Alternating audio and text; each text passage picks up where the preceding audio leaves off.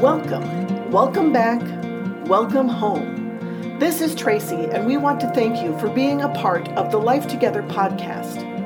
Before we get into this week's teaching, we want you to know that you matter to God and you matter to us. Life Together is a Wednesday evening gathering for worship, Bible study, and community here at Oak Creek Assembly of God in Oak Creek, Wisconsin.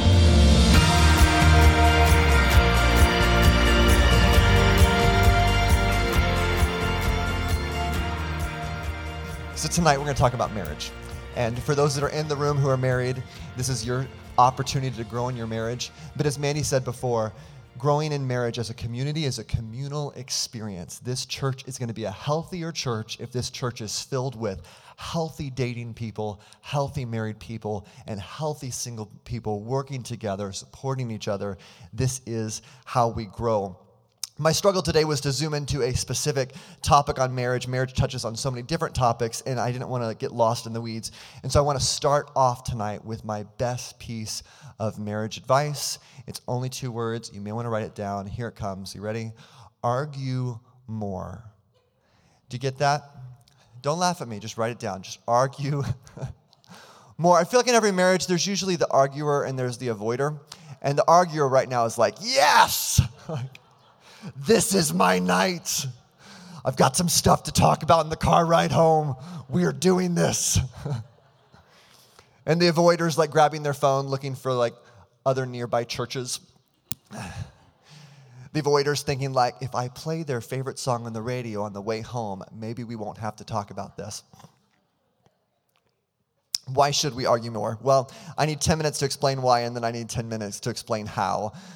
But I believe that God has something to say for each one of us tonight. Let's pray together. Lord, we thank you that you are good and kind. I thank you so much for the marriages that are in this church. There are marriages in this church that are bringing life to the children that are under their covering, that are bringing life to their friends and to families that are supported by them. And I pray that you would help us be a church that supports healthy marriages. Give us your wisdom tonight as we lean into your word. In the name of Jesus, we pray. Amen. So in Genesis chapter one, the God of the universe speaks the universe into existence. He makes all things known that have been known, and he breathes them to life. And then in Genesis chapter two, God forms man from the dust of the earth. And we see that, that and then there's some amount of time goes by in Genesis chapter two where Adam is alone. We don't know if this was days or weeks or months, but God is watching Adam, and God sees that something is not good. Adam is not good. It's this big twist. At the end of chapter one, God sees everything that's made, and he says that it is good. And then God looks down, and he sees that Adam's by himself, and Adam's not doing so hot. Adam is eating fast food every single night. He is playing video games in his basement, and he's not taking a shower ever.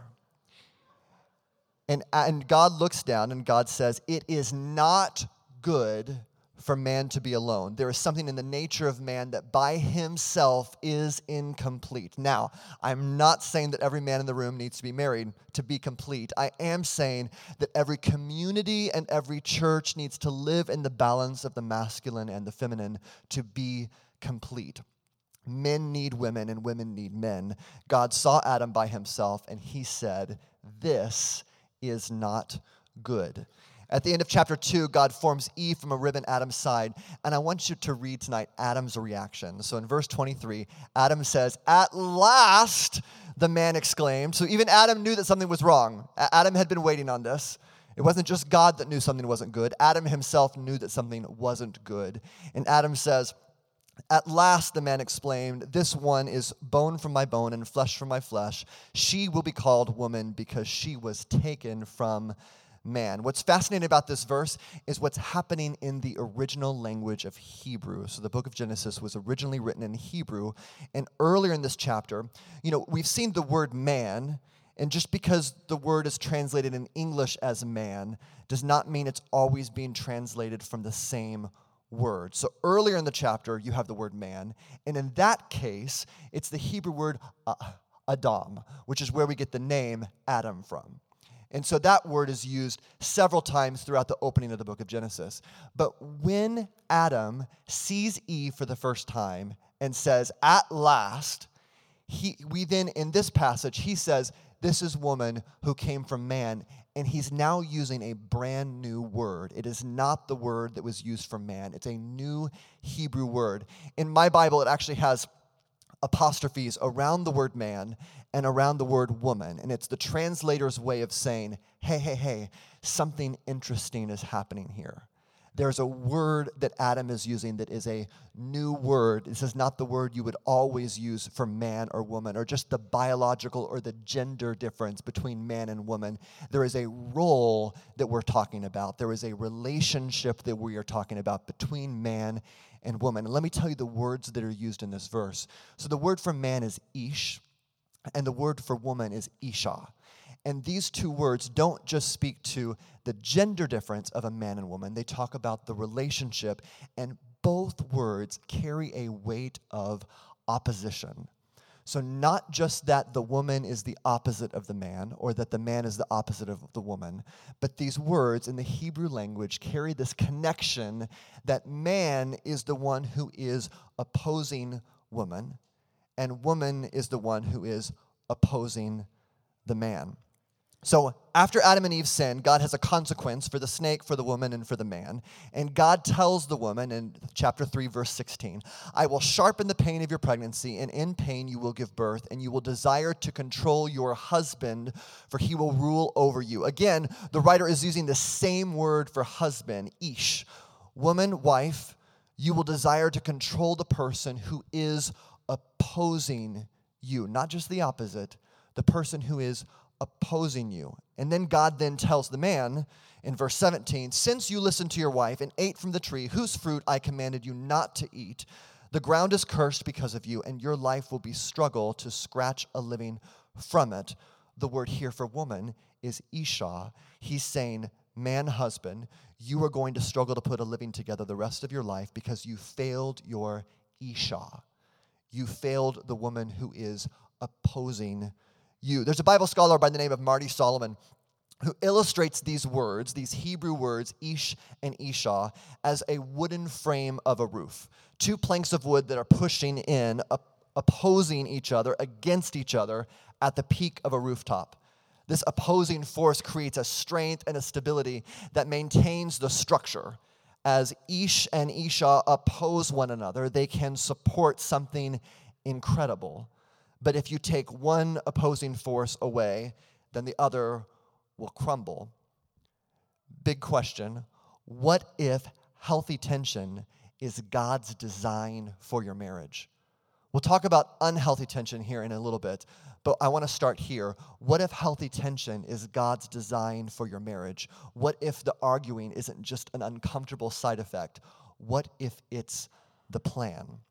There's a book by Gary Thomas Uh, that Mandy and I went through sixteen years ago in our premarital counseling, and I would still recommend it today. It's called Sacred Marriage by Gary Thomas. And the central thought is this: God designed marriage to make us holy more than to make us happy. God cares so much more about your soul than he does about your happiness. Your happiness is going to come and go, but your soul is eternal.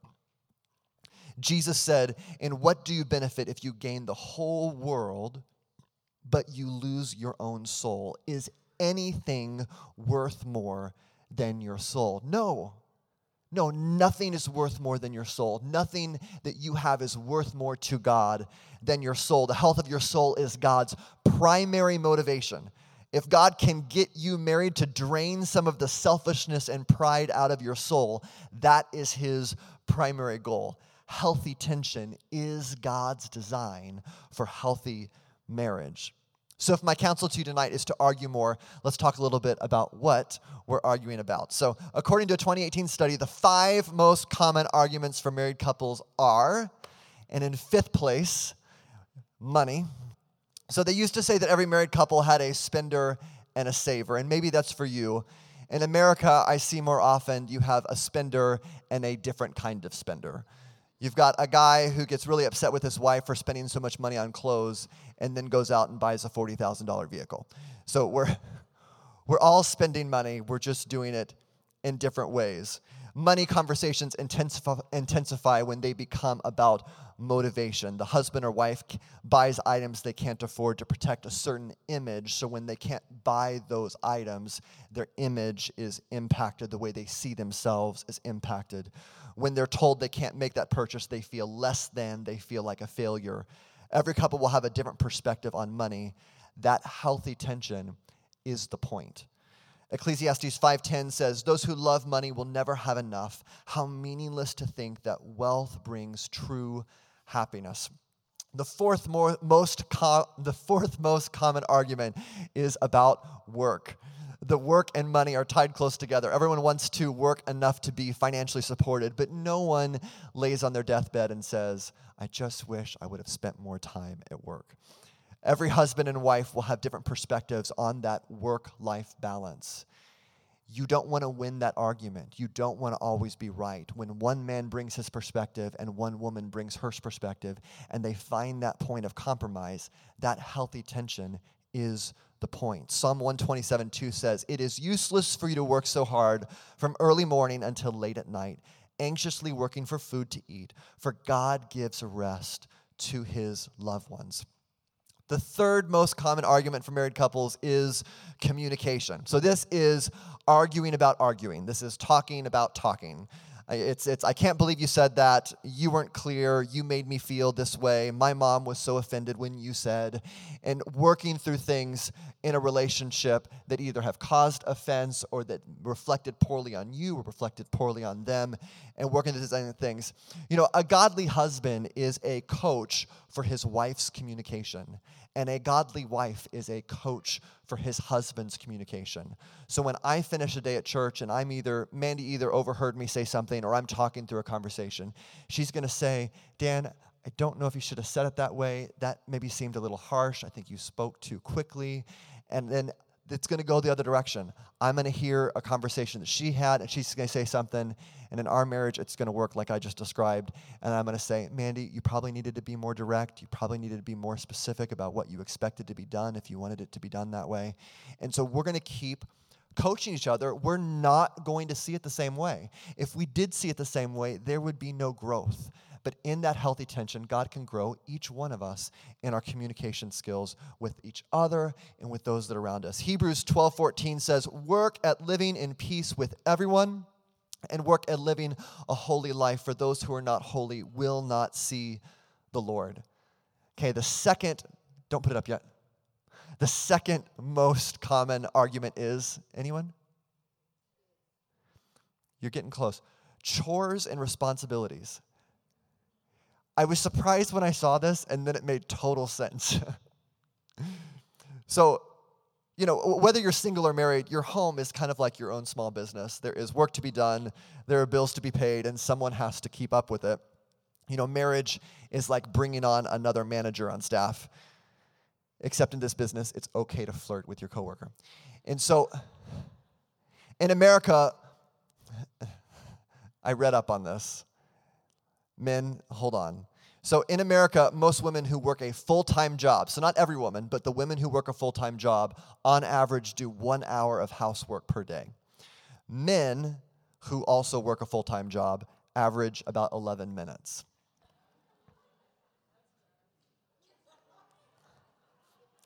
Okay, I am going to read.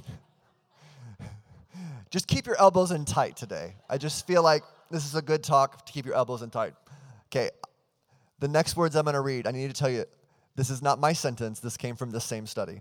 Uh, other evidences indicate that husbands are not intentionally adverse to helping, but when women gatekeep housework or act like experts about how chores are supposed to be done, men tend to see it as a power struggle and are less likely to help.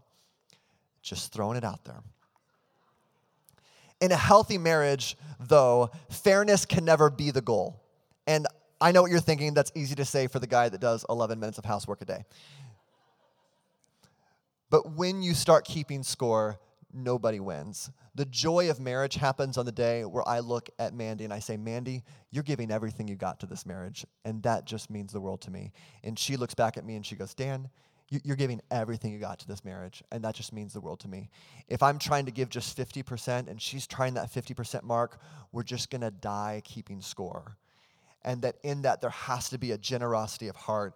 I think uh, for those that are having conflicts in this area, the questions that I would ask is, is did we agree upon the expectations and did we follow through? As productive conversations to have about chores and about responsibilities and finding a household that you feel like, that both of you feel like is functioning well. Colossians three twenty-three and twenty-four says, work willingly at whatever you do as though you were working for the Lord rather than for people. Remember that the Lord will give you an inheritance as your reward and that the master you are serving is Christ. If you are doing dishes in order to prove to the person that you live with that you are better than they are, then you're never going to find the joy. If you are coming into your house and you're going to go fix that tire, do that oil change, fix the leaky faucet, and you're doing it because you want to serve Christ and honor Christ in your household, there's always going to be joy. You're not going to run out of energy. You're not going to run out of joy. Okay, the number one common fight with spouses, can you guess? Yeah, children. So children are going to win the day here. thirty-six percent of all arguments in marriage revolve around children. And, and this breaks my heart, twenty percent of divorces cite child-raising conflict as the reason for their divorce. You know, the, you look at a, a kid who's, who's coming into a broken home, and it's not the kid's fault, but it is often the stresses of raising children that can be the cause of divorce. And, you know, why is that? Why do arguments about children rise above the rest? Well, it's because they matter the most. At the end of the day, arguing about your wife buying a fifty dollars purse, she doesn't care that much about the purse, and you don't care that much about the fifty dollars. But when we talk about children, the stakes are high because in a household with kids, they are the most important thing. And so when we come into those, those conversations, we know that we're very invested, and the result we're very invested in. Children are so much more important. Argue more about your children. They need to be raised in a God-designed balance between male and female leadership. Now, I want to pause here, and I want to give support in the room for every one of my single parents that are here. You know that your kid needs to be raised in that balance between male leadership and female leadership, and then you being part of a church community is the path. So I, I applaud you. I thank you so much for being a part of our church family. There are single moms in this room right now who have a son who's in the Rangers program right now being mentored by godly men. That's the path. You know, God's plan to raise kids is not just two married parents. It's a church community. It doesn't just take a village. It takes a church. And so for my single parents in the room, I hope you feel loved and supported by this church. I, I want to support you in any way that I can, and that being a part of this church community, we believe, is a great way for kids who are in single-parent homes to still be raised with a healthy, godly balance between female leadership and male leadership. Every little boy needs to have someone in his life that has a motherly nature. Every little girl needs to be raised in a way that they have exposure to someone with a godly, fatherly nature in their life, and we are praying for you, supporting you through that. Hebrews twelve eleven says, no discipline is enjoyable while it is happening.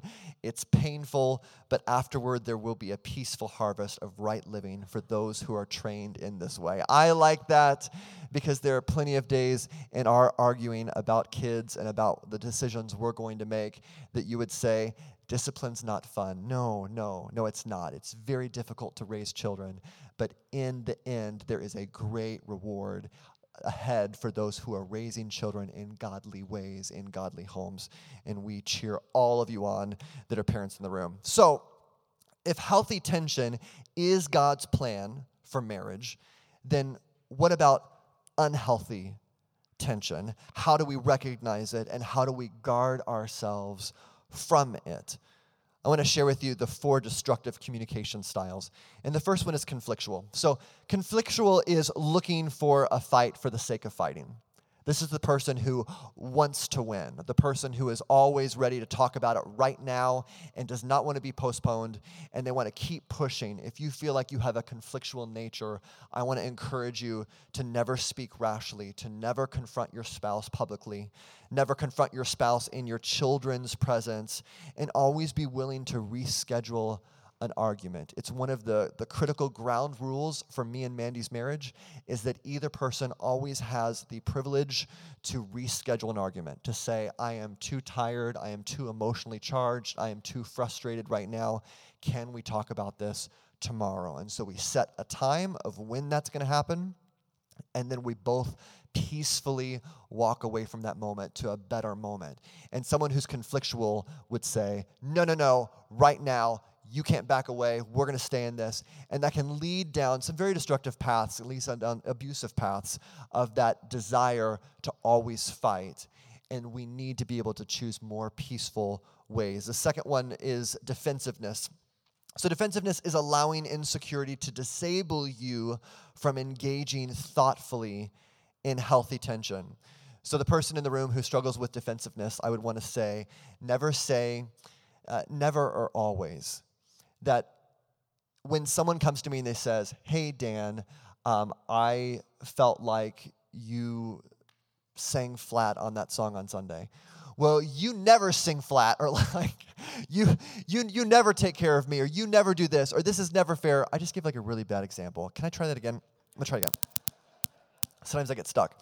So Mandy comes and she says, uh, Dan, you didn't take out the trash. If I have a defensive nature, I'm gonna respond with, well, you never take out the trash. I always have to do it. And I've I've immediately turned a small argument into a huge argument. I'm now talking about everything. I'm now talking about all of the times. And I've made this big thing because my insecurity isn't able to just have one conversation about one thing. The best way to approach any argument in a relationship is to have one conversation about one thing. If we're talking about spending two hundred dollars on a purchase, let's just talk about spending two hundred dollars on that purchase. Was that wise? Do we need to go return it? Is this okay? How should we make this decision in the future? But when we start blowing things up, if my insecurity can't remain calm during that, I'm gonna have that kind of fight or flight method. And mostly for defensive people, it's gonna turn a little bit more into a flight thing. We had moments early in our marriage where one of us would just walk out of the room during an argument. That hasn't happened in twelve or fifteen years, and I'm thankful for that. I'm thankful that God has worked through us to allow us to develop that skill of staying calm in a in a healthy tension moment and staying in a room and not being defensive, allowing someone to criticize something that you did without criticizing who you are. And being able to separate those things brings great health. Number three is stonewalling. Stonewalling is being physically present but emotionally absent. This is where someone can stand there and someone is speaking at them and they have emotionally left the room. They're standing there, but there are certain things and certain topics that they have just decided that permanently and for all time are just case closed. Their mind is made up. They will not be moved. They're not in a negotiation. They're just sitting there. For the person in the room who is um, inclined to stonewalling, I would encourage you to never get historical and never lose hope. That you can get in the place into a marriage and say, this will never be better. Well, friends, aren't you so thankful that Jesus didn't say that about you? Aren't you so thankful that God saw something in you that was worth redeeming? And if we are to be the carriers of His light, it means that we're going to sit in our marriages and we're not going to give up. Is that we're going to sit in a relationship and say, I- I- I'm going to listen anew today. I'm going to be in the moment right now. I'm going to address what's happening here today, and I'm not going to block it out. I'm not going to shut it down. The number four is contempt. So contempt is the self-righteous attitude that approaches others as less than. If someone in the room was uh, leaning, was uh, battling with a nature of contempt, I would say, you know, never win through reasoning or logic, and never out-argue, never be condescending, and never be demeaning. This is the person who will look down at the person who God has made to be their equal, and that it, that will say, no, I'm I'm smarter than you, and being able to kind of manipulate an argument to always come out on top. Don't be condescending. Don't be filled with contempt for your partner. We have to have this affection. We have to operate in every tension moment from a perspective of love. I'm going to read something. This is from a, a book uh, called Crucial Conversations by an author named Joseph Grenny. And he says this, and this uh, he says this about our practice of arguing. He says, but the biggest mistake that couples make is avoidance. We feel something but say nothing, at least until we can't stand it anymore. So we wait until we are certain to discuss it poorly. The success of a relationship is determined by the way in which sensitive issues are debated. True love takes work. Real int- intimacy is not just about love, but it's also about truth. And crucial conversations are the vehicle for surfacing truth in a way that accelerates a feeling of intimacy, trust, and connection. So how is healthy tension resolved? If God's plan for my marriage is healthy tension, he wants to see the Ish and the Isha leaning up against each other, pushing in different directions to build something that is strong. How then do I reconcile my healthy tension? I want to read Paul's counsel from the book of Ephesians, chapter five.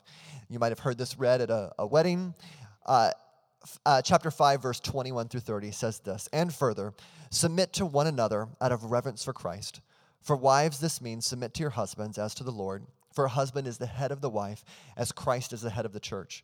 He is the Savior of his body, the church. As the church submits to Christ, so you wives should submit to your husbands in everything. For husbands, this means love your wives, just as Christ loved the church. He gave up his life for her to make her holy and clean, washed by the cleansing of God's word. He did this to present her to himself as a glorious church without spot or wrinkle or any other blemish. Instead, she will be holy and without fault. In the same way, husbands ought to love their wives as they love their own bodies. For a man who loves his wife actually shows love for himself. No one hates his own body, but feeds and cares for it, just as Christ cares for the church. And we are members of his body." Healthy tension is resolved within the nature of Christ.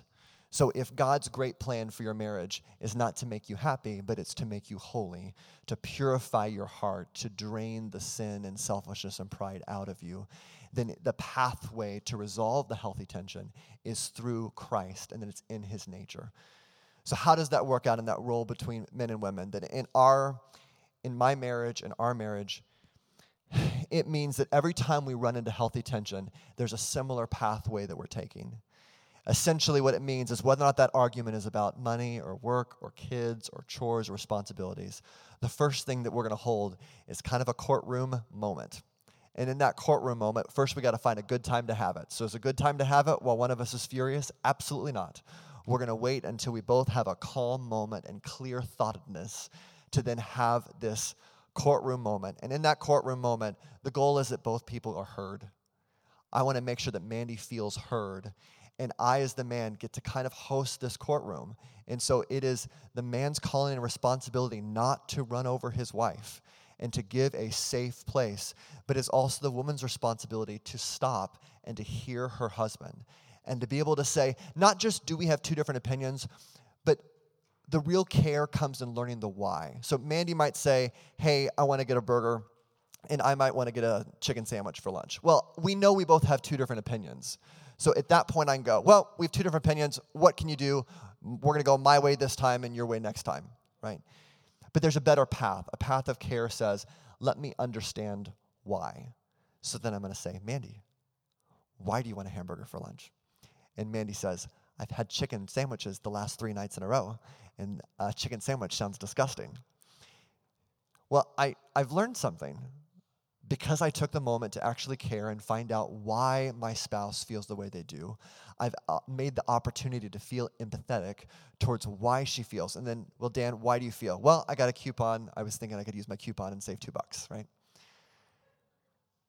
Well, now that I know not just my opinions, but I know the weight of those opinions, then I've got a chance here to say something different, to say, well, what's more important to me, saving two dollars or being able to show my wife kindness? I think all of us guys would rather lose two dollars and have a wife who feels cared for and who feels loved. And so we're going to make this. And so in a Christ-centered hi- household, God has placed that role on the man to be the head of the household. And so in that moment, every time we have this court session, it does fall on me as the head of my household to make that final decision. After both sides have been heard, after care has been expressed, that decision comes to me. And if you're a man in the room and you receive that with like power and authority, you're not paying attention. That that weight should come on every Christian man as a holy mantle that's placed there that feels a lot more like weight than it feels like a lift. That it should feel more like a godly place responsibility and a somberness about carrying that role in a household to see God's will be done. The Bible tells us to submit to one another, that there's this care that's happening. And in that, we find Christ. It's where he's at, that as the woman says, I'm going to submit to you as I submit to Christ, that as I submit to the authority of God in my life, I'm going to submit to the head of my household. When the same way the man says, and now I'm going to I'm going to love my wife, and I'm going to give to her as Christ loved the church. As Christ suffered on the cross, I'm going to give my life for my wife, for my family, and I'm going to offer that. And in that, the woman discovers Christ. In that, the man discovers Christ. And that God's plan for the healthy tension of our marriages is to be resolved in the character of Christ. We seek him out. Now, we need to have a more difficult conversation before we end. What about resolving unhealthy tension? So I know that I have a lot of people in this room who are either currently married to someone who's not a follower of Christ, or who used to be married to someone who was not a follower of Christ, and maybe they weren't a follower of Christ when they were married to this. And so when we talk about healthy tension, we're talking about two people who are moving in the same directions towards Christ. And if I've got two people moving towards Christ in their nature and their character, I have high faith that that tension can be resolved. But in this world, there is a lot of unhealthy tension, and there and not every marriage is a marriage that should be stayed in. I don't want someone in this room to read out of anything that I've said tonight that an abusive relationship is something to stay in. If you are in a physical, physically abusive relationship, I would highly encourage you to please find help. Come talk to someone tonight. We want you to be in a safe place, and God is not telling you to stay in a physically damaged relationship. There are places in the Bible where God does speak to people who are married to non-Christians, people who are married to people, and he does it in a really interesting way, and I want to share that with you as we kind of contemplate that we know that this room is as diverse as the amount of people that are in this room. So your experiences, your marriage experiences are as different as there are that many people that are in this room. And God knows that. God sees you. God is not looking to fit you into some box. And so in First Corinthians chapter seven, Paul has an expression towards people who are married to unbelievers. And the very first sentence is, is actually my favorite part, and I want to show it to you. So in verse twelve, Paul says, "Now I will speak to the rest of you." So who was the first of them? Well, they were people who were in the church who were married. So people who are all following Christ, that was the first. But now he's going to say, now I will speak to the rest of you, though I do not have a direct command from the Lord. Isn't that fascinating? So earlier in the chapter, he was saying things very, very bluntly. He was saying, hey, if you're married, sex outside of marriage, that's adultery, that's a sin, don't do that. If you're if you're not married. And so he was going through these things with a very authoritative tone, with a very blunt answer, this plus this equals this every time. And when he crosses into this new subject of people who are married to unbelievers, he pauses and he says, I want to speak to you, but I need you to know right now that I don't have a direct command from the Lord, that I am giving you Paul's advice. But I know that your circumstance is unique, and so I'm not speaking with the same authority that I was earlier. I don't have a direct command from the Lord. I'm going to read through the rest of this little passage here, but if you are at a place where you might be contemplating divorce, or you are working through some of the pains of a previous divorce, or you're speaking to someone who's in those similar situations, I would encourage you to read all the way through First Corinthians chapter seven. I- I- even if God does not directly call out your situation in this chapter, I think there could be a lot of godly wisdom to help you navigate through what you're facing in a godly way. But I want to finish reading what I uh, had started here. So now I will speak to the rest of you, though I do not have a direct command from the Lord. If a fellow believer has a wife who is not a believer, and she is willing to continue living with him, he must not leave her. And if a believing woman has a husband who is not a believer, and he is willing to continue living with her, she must not leave him. For the believing wife brings holiness to her marriage, and the believing husband brings holiness to his marriage. Otherwise, your children would not be holy, but now they are holy. What does God care about more than your happiness? He cares more about your holiness. My grandma is an immigrant from Sweden, her, my great-grandparents, came over um, on a boat on their honeymoon and then never went back to Sweden. And they, so my grandma grew up in the plains of Wyoming, and uh, neither one of her parents knew the Lord, and her mom, my great-grandmother, had a very serious illness, and, you know, it was in the time way before modern medicine, and so there's things about it, listening to the story, that is just interesting to listen to, that I, I can't tell if she had, like, a physical disease or if it was more just, like, chronic depression that she was struggling with, but my grandma remembers as a, as a kid, as a six-year-old, seven-year-old, her mom just being in bed for, like, years. So one night, um... a evangelist was coming into town in Laramie, Wyoming, and my great-grandmother got in her heart, I have to go. I have to find out a way. And so she began to persuade her non-believing husband into taking her to this. And he was furious about this. He was angry at his wife, who had been, in his mind, lazy and unproductive as a wife. And so he said, fine, I'm going to take you. And he goes to drop her off with my grandmother at this uh, revivalist meeting in Laramie, Wyoming. So my great-grandmother gets healed that night and gets saved, baptized in the Holy Spirit. My grandma's there too. And but the service, as church services used to go, was really, really long. It was like a three-hour service. And by the time the service got over, great-grandfather had gotten so mad that he was waiting so long, he decided to leave and, and not come back. So my great-grandmother is then stuck on the porch of the church with no ride home, living miles away from the church, but she was healed.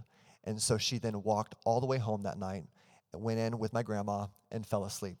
The next morning, great-grandfather wakes up, and he says he's furious at this whole church thing. She's now become religious. She's now a follower of Jesus. She's saying that she's healed. He's done with it, wants nothing to do with it. So he says, get out of the house. Get out. I'm done with you. I want a divorce. Leave. And my grandmother says, my great-grandmother says to her husband, says, give me one year. Jesus has done something in my heart. He has changed me. He has healed me. Give me one year. Don't kick me out. Let me stay in this household. So they were married the rest of their lives. My great-grandfather eventually got saved, but I really want to stress the word eventually because it was not soon and it was not easy. It's not an experience that just has like this overnight turnaround. This is an experience that took years and decades of what was very challenging living. And yet God had a redemptive path for not just my grandma and not just my great-grandma, but for that whole family.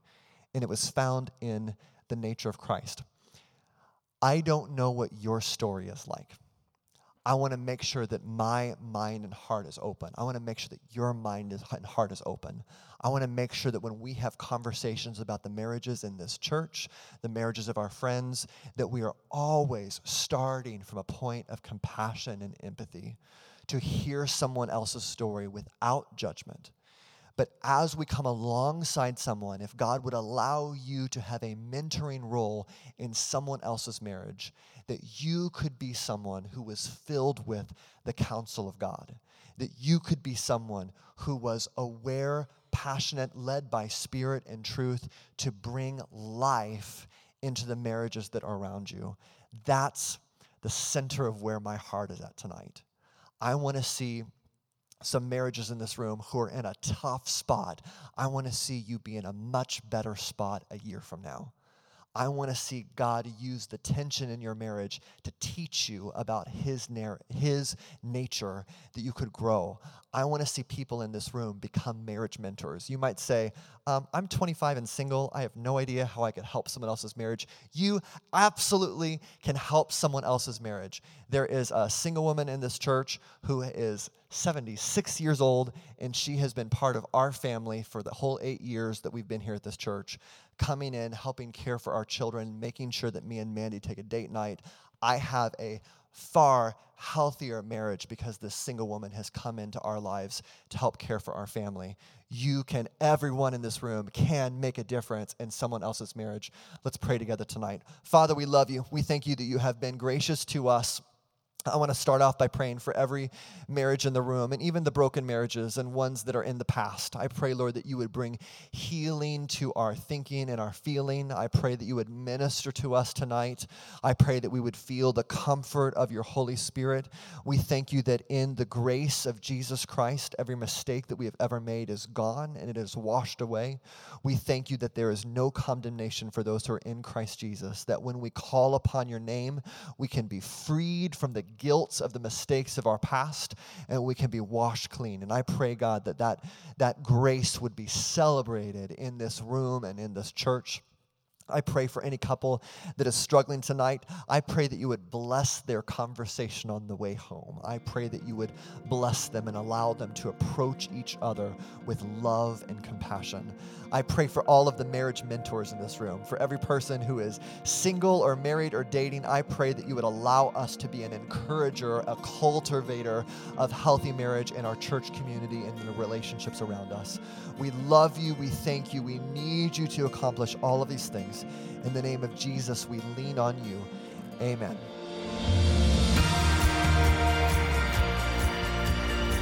Thank you so much for being with us for the Life Together podcast. It's even better when we get to see you in person. You are invited to join us on Wednesday evenings here at Oak Creek Assembly of God. We are a church that exists to reach our world for Christ as we lead people to discover and become who God has created them to be. Find us online at oak creek a g dot org.